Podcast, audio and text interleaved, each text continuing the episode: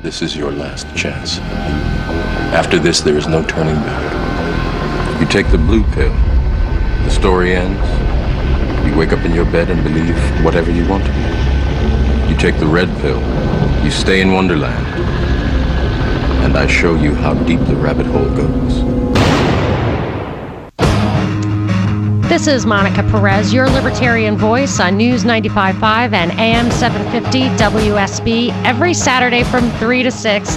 Coming soon after basketball season. Today I'm on 4 to 6. But I am here live. We're having a lively conversation about uh, internet freedom in general. And I want to start talking about uh, the privacy uh, leg of that. I think it's a two pronged thing. There's uh, censorship, which net neutrality threatens to impose upon us in ways yet to be seen. And then there's privacy, which is kind of the other. It's the government wants our information to go up to it, but it wants to control the information that comes down to us. But the question of privacy, you can live with it, right? You can make your emails not exactly what you maybe you wouldn't lay it all out there if you think somebody's reading it but when they start putting TVs, every TV is going to have a camera at some point, and we already know that your phone can be a listening device in your home, even if it's off in the off position. If you don't know that, you can verify it on the internet. So the question for me is my kids have I, am pretty limited on the electronic devices, but they're everywhere in my house, and that's still considered limited. But my kids don't have them in their rooms night and day, whatever. But they are going to get used to the idea of their electronic devices everywhere. And at some point, I'm going to have to tell them if I really think it's a risk that they that what they say, for, especially when they're young, is going to be compiled and stored in this Utah data center. They actually, the government actually developed this great voice to text technology so that they could retrieve the stuff that we say, so they could take our phone calls and just put them into a tre- retrievable format, it, which text is a lot easier to search. So uh, they and we were told by Bill Binney, like the original whistleblower of note recently, that uh, that that they're collecting all of our information in like four dimensions and in every possible way in the here and now and also through time and they're going to create a four dimensional image of you that's even more complete than then you know. And it, in my opinion it's not it's not even going to be accurate because it won't take into account your own growth. It's going to it can take things from your youth something stupid something out of context something that you would only say to somebody who knew what you really meant.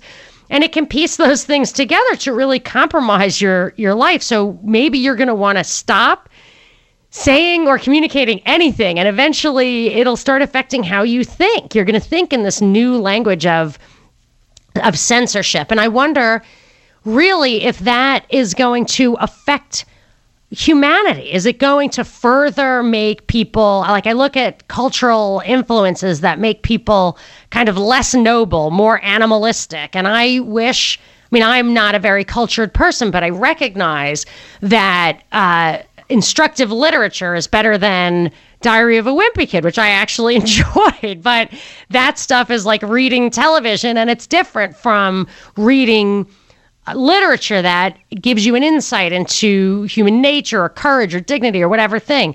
Is is this another um, blow to the the nobility of man, let's say. 404-872-0750, 1-800-WSB Talk.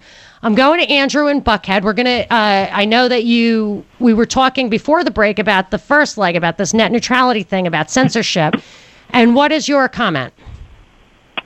Well, you talked about um, uh, part of the the Trojan horse of being that the government, um, you know, let's pass the bill before we can tell you what's about it.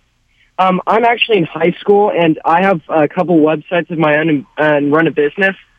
And um, it is apparent to me and uh, and to other developers out there um, that when you make a website, you're using um, Google or Amazon.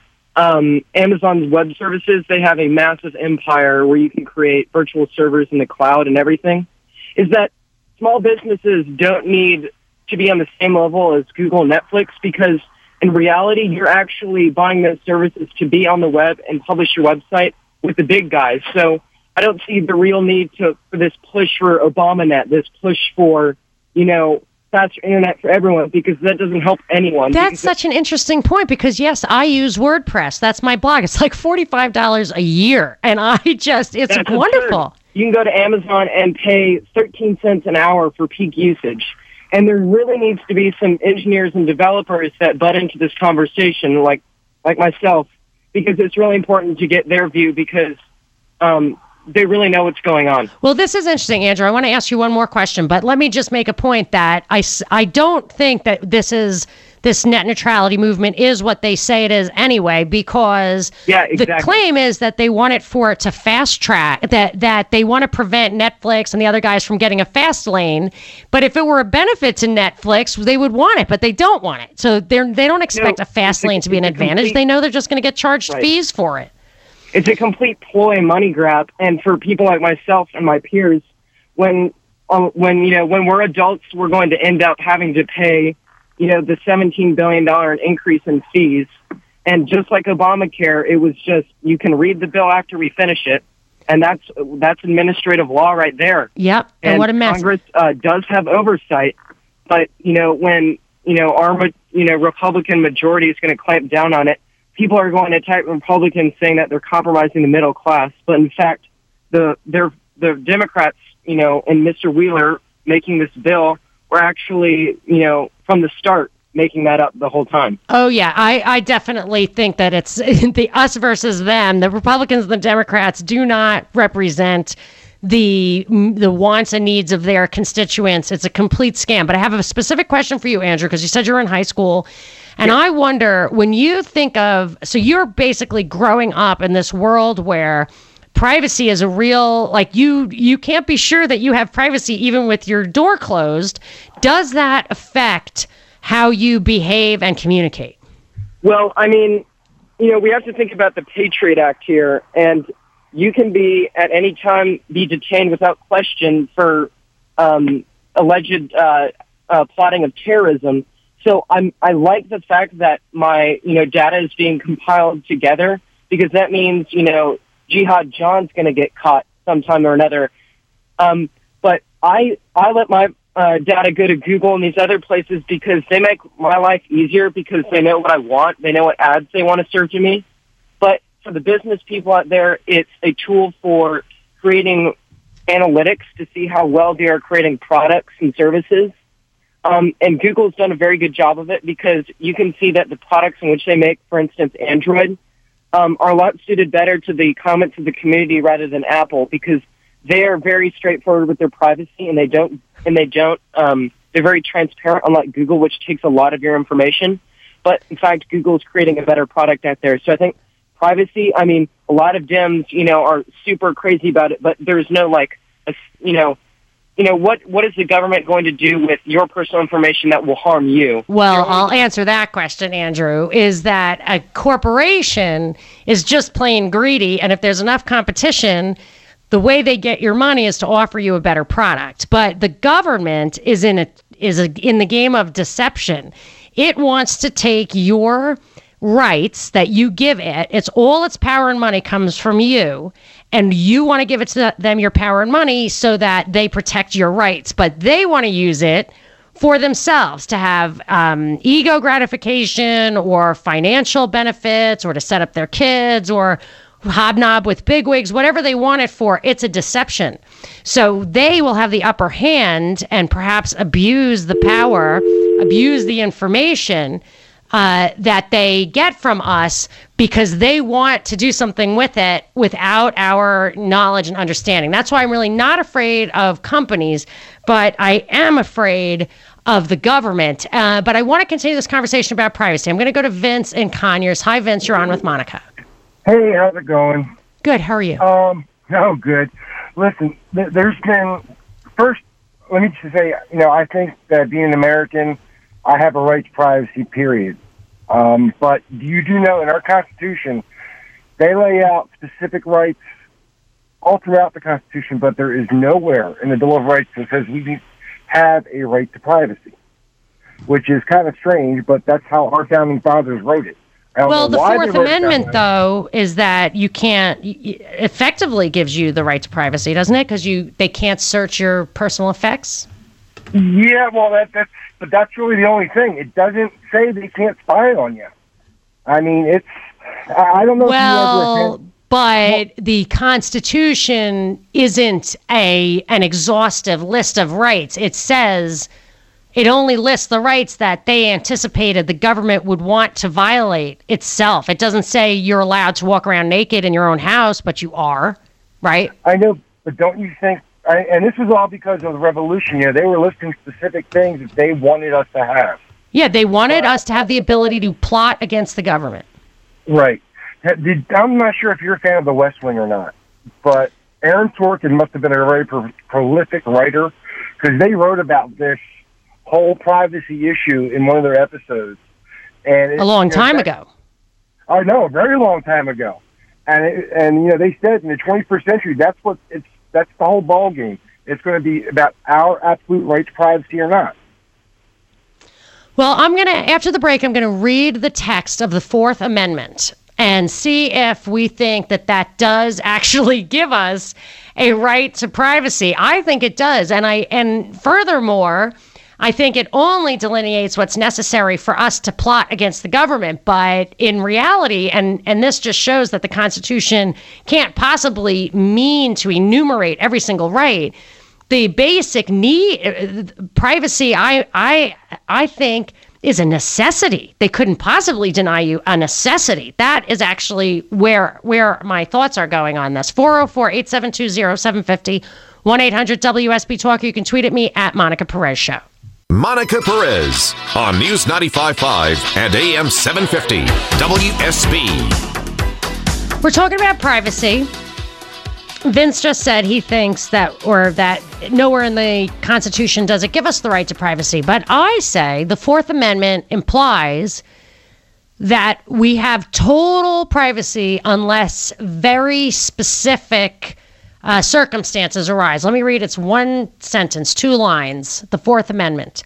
The right of the people to be secure in their persons, houses, papers, and effects against unreasonable searches and seizures shall not be violated, and no warrants shall issue, but upon probable cause, supported by oath or affirmation, and particularly, like with particularity, describing the place to be searched and the persons or things to be seized you read that. You don't have to be a lawyer. I am a lawyer, but you don't have to be a lawyer. Yeah, I'm a lawyer. I went to law school. I'm a member of the bar. You don't have to be a lawyer to know, to just read that and know that every single thing I have ever heard that the NSA has done is a violation of the Fourth Amendment. And both of the Georgia senators, if I recall correctly, voted to continue funding it. And that's when I gave up on those guys.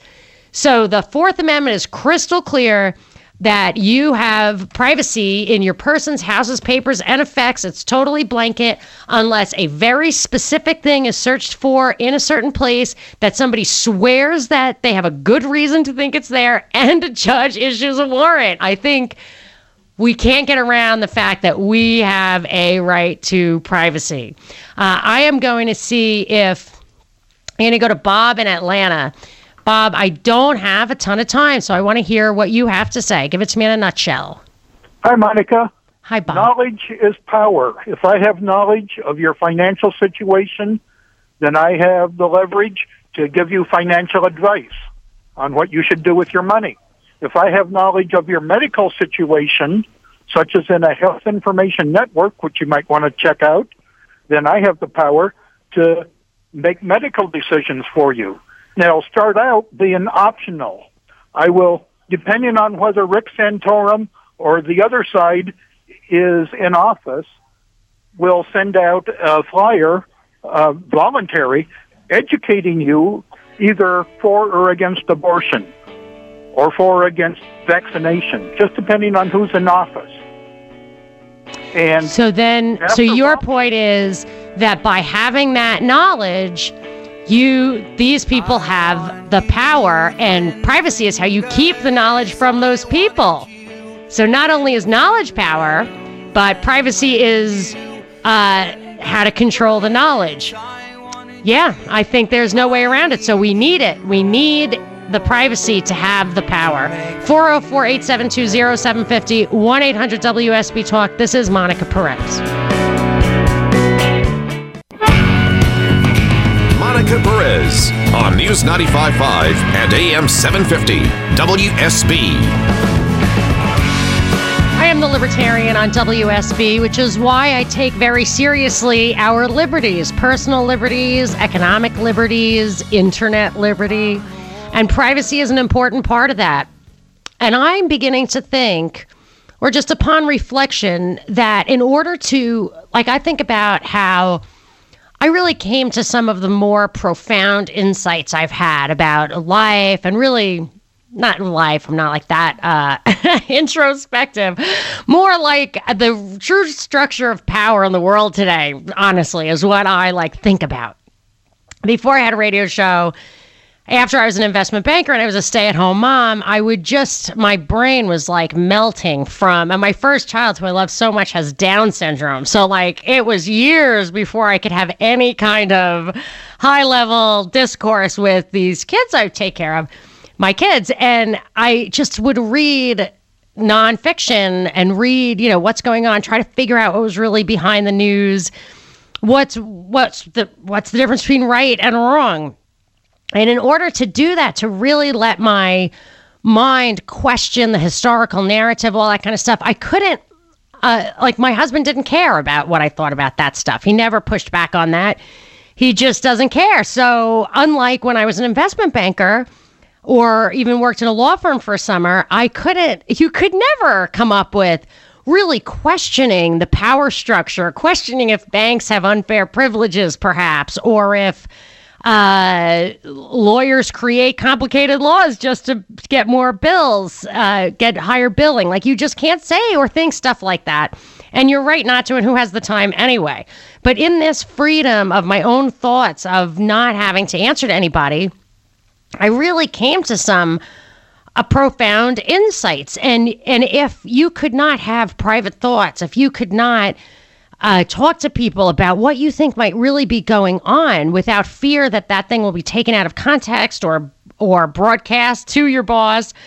You can't really figure out the true nature of power the true how power rewrites history for example. Like you can't come to any real insights on the truth if you are if you are not allowed to think things that are outside of the mainstream. So to me, you can't understand anything without the privacy of your own thoughts. And I feel like this idea that everything that every electronic device, anything that can be plugged in can listen to you and that they're going to collect that stuff is bad for us as individuals and it's bad for civil society and humanity as a whole. And, uh, and I'm not the only one who thinks that. I know a lot of people think that. I got a great post. It just took me, what, five minutes to say that. But Donnie said it a lot shorter. He said on my Facebook page, I think the whole attitude is there's just not much we can do about losing our privacy at this point because it really isn't that big uh, of a deal anyway. Besides, it really isn't that big of a deal. He says it is a big deal. Privacy gives us a kind of individuality and grace that encourages us to prosper even during difficult times. That's an interesting take. And I kind of countered back to him Is it only this upside thing? Is it only that you're going to be better off uh, with privacy? Or is there also a downside? If kids are deprived of it, are they going to have. I mean, uh, psychosis. Like, what is? We don't know what what that. It just seems unnatural to me. And then Someone else replied, Yes, it will. Absolutely. I suffered through a childhood of absolute non privacy, including not being allowed to close my bedroom door or the bathroom door. It does actually result in severe mental illness. And that's my instinct is that it is it is really bad and I feel like the people who influence our culture in these ways are people of a very different view of the individual, of humanity that we're not uh, noble uh, creatures that that we can be considered a herd of animals. Really, that's what I think. It's this elitism that that we're the masses and they know what's best and it doesn't matter anyway. But what do you think? 404-872-0750 1-800-WSB Talk. I'm going to uh, Isaac and Marietta. Hi, Isaac. You're on with Monica. Hello. Hi. You doing? Um, my my question uh, is that since the FCC law didn't come through Congress, can we say that know, there's no law that exists to control the internet? You could say that, but in fact, the way it will actually work in practice is Congress would have to pass legislation that overrode that law. If Congress does not now take action, and that's why I don't like it, because yesterday we had, or a week ago, we had no internet regulation. Now we either have this one or something which I'm sure will be way worse coming from Congress. Now, that, that does it mean it gives the companies also right to challenge it in court because all uh, uh, legislation or laws have to come from Congress. So today, to me, it doesn't. It's no law. I mean, Yeah, we elected yeah. people to pass law, and that is Congress. So Oh yeah, no, this is people- to- I think all these commissions and administrations are totally unconstitutional. And I said earlier when I was in law school, the professor said, "Don't ever tell me we were studying administrative law." He said, "I don't want to talk about the Constitution. Let's just say, basically, it's unconstitutional, but we have it, and we have to understand how it works." Uh, okay. And we do, and that's the problem is that you can't win. And they have these I the, this you can argue on technicalities, but the fact is it will come down. I remember I was a New Yorker. I am a New Yorker and I lived in New York for a long time. And they always wanted to pass this law banning smoking in restaurants and bars and everybody in New York would just crack up like why would they ever do that? New York is just we are up till 4 in the morning. There are no children here. Uh, there was like, and it was everybody was just that was the thing. Like it would destroy um, businesses and stuff like that. They could not pass the law.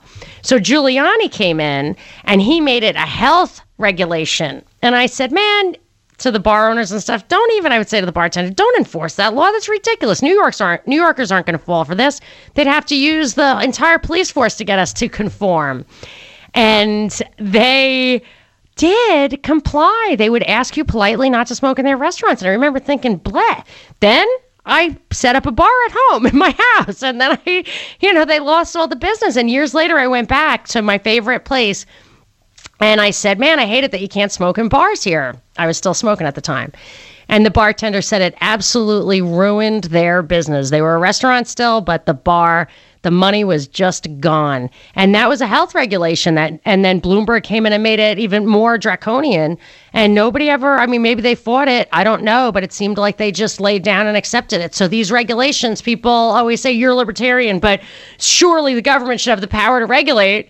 No, no, they can't handle power. They don't use it for the people. They always use it for the people who can give it back to them.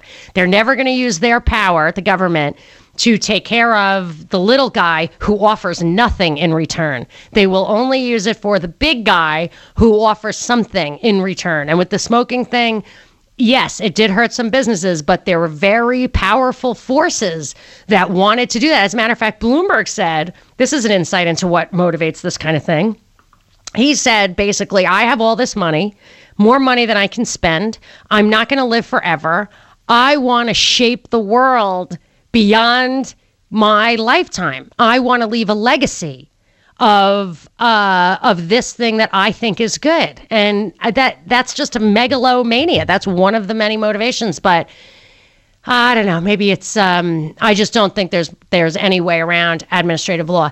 I am going to Mary in Atlanta. Hi, Mary. You are on with Monica. Hi, Monica. I want to say that I uh, I think your logic is absolutely correct that you cannot oppose a government that you can't talk about or organize in private, and uh, so privacy is inherent. But my uh, my personal experience, I want to inject is that I've been to Russia and to the Soviet Union many many times, and the lack of privacy deeply affected the culture and uh, communication and personal relationships.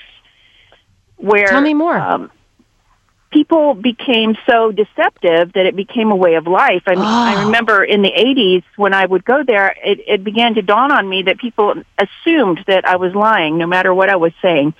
And it was, and it becomes so much a part of you that it becomes very easy to deceive even in personal relationships with your your spouse or whoever. Yeah, I have noticed that that there are cultures or people. I'll go to a place and I there's something funny about how they're talking to each other. I'm like, oh, I guess it's okay to lie here. And then their response is that we're like naive, innocent children. You know what I mean? They think that we're the fools because Right. we're honest and open. But that's such an interesting insight. Well, it's you know fear and and several generations of you know several generations of uh, development of this um, this culture between people um, that there's not there's no experience of of communication and freedom. There's no experience of Right, and they've honesty. they've developed a workaround around this problem. But the but what's wrong with the workaround is it takes a lot of energy, and you can't then put all of your resources in a straightforward way of communicating and working together to actually make something good. And I noticed that when like Eastern Europeans, I hate to point the finger, but it seemed to me it was Eastern Europeans when the Iron Curtain fell. I was in New York and they took over, I don't know what it was, like the nursing home industry or whatever. They found an industry that was funded by the government and they knew how to exploit that angle. So instead of using the in, industriousness to add value and create new businesses. Uh, some of them found the easy money, which was the government, and then they used their industriousness just to exploit. Uh, the taxpayer. So it's just such a waste, such an unproductive, uncreative waste of resources and direction. Well, there's where we re- they really think we're fools because they understand, you know, how vulnerable we are to to that kind of um, deceptive Yeah. business practice. And we are fools in that way. And that's why I often think that even if um, some of the Nordic countries can function with socialism, this country, which has a kind of diverse culture and I want to call it a melting pot, people don't like immigration for this reason. You you can't uh, know how what the signs are and how to trust people. You don't have the same values. They think you're a sucker. They don't want to, you know what I mean? Like you have a pool of welfare. People will exploit it because they have no sense of community with you. But I guess that's another Right. topic. uh, so, yeah, I- I'm going to get to a couple more calls after the break 404 872 0750 1 800 WSB Talk. Uh, I think also that liberty brings out the best in people. I think that's uh, Mary's triggering in me a thought. I wrote, I posted a passage from one of these book, this book, Tragedy and Hope by Carroll Quigley, which is a great book, very insightful. This guy tells all about the power elite from the inside, and he does it because he rejoices. He loves them, but they were mad because he told all their secrets. But one of the, he was very insightful, I think, as um, a historian, but from the left, like had a collectivist mentality. And he talked about how the 19th century was marked by this sense of individuality and inherent goodness of man so that the common interests of the community would result in a positive society even without government control and then after the world wars people realized that man was inherently evil and needed to be completely controlled every step of the way. And i first of all think the world war the world wars were set up by a very small group of people who were bad but it is not a reflection on human nature, and that human nature is that we do have a non-animal element to our nature that uh, that means that if it, left to our own devices in a competitive environment where being bad is seen and rejected, liberty which that is fostered by co- competition is a is a function of liberty we will have the best outcome. That people in their freedom to be who they are which privacy is a, a necessary element of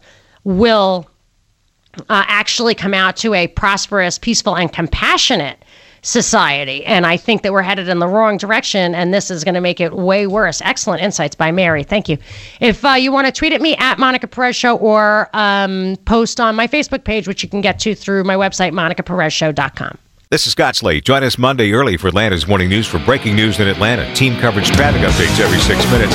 And the chance of rain to start the week at Kirk Mellish's five day forecast on WSB. This is Monica Perez. We're wrapping it up. I am not here next week, but I'm back at my regular time, Saturday, 3 to 6, the week after that, which I think is March 14th. But to keep track of when I'm on And when I'm not on, uh, you can follow me on my blog, monicaperezshow.com, or on Twitter at Monica Perez Show, or you can like me on Facebook. And I always like to get a few likes after a show. So if you like me on Facebook, I will notice and be happy. Um, and I also wanted to mention that Leonard Nimoy died this week, and I hate to uh, make him identical with Mr. Spock, but he cannot escape that. I'm sorry to say. And I just loved Mr. Spock. I loved him. I loved Star Trek, the original series. Kirk was absolutely dreamy, but Mr. Spock was my guy. I loved his dignity and composure. And as somebody said on uh, my Facebook page, Montine said, uh, Leonard Nimoy lived long and prospered. And I wish that same thing to you. And I will talk to you in two weeks. This is Monica Perez.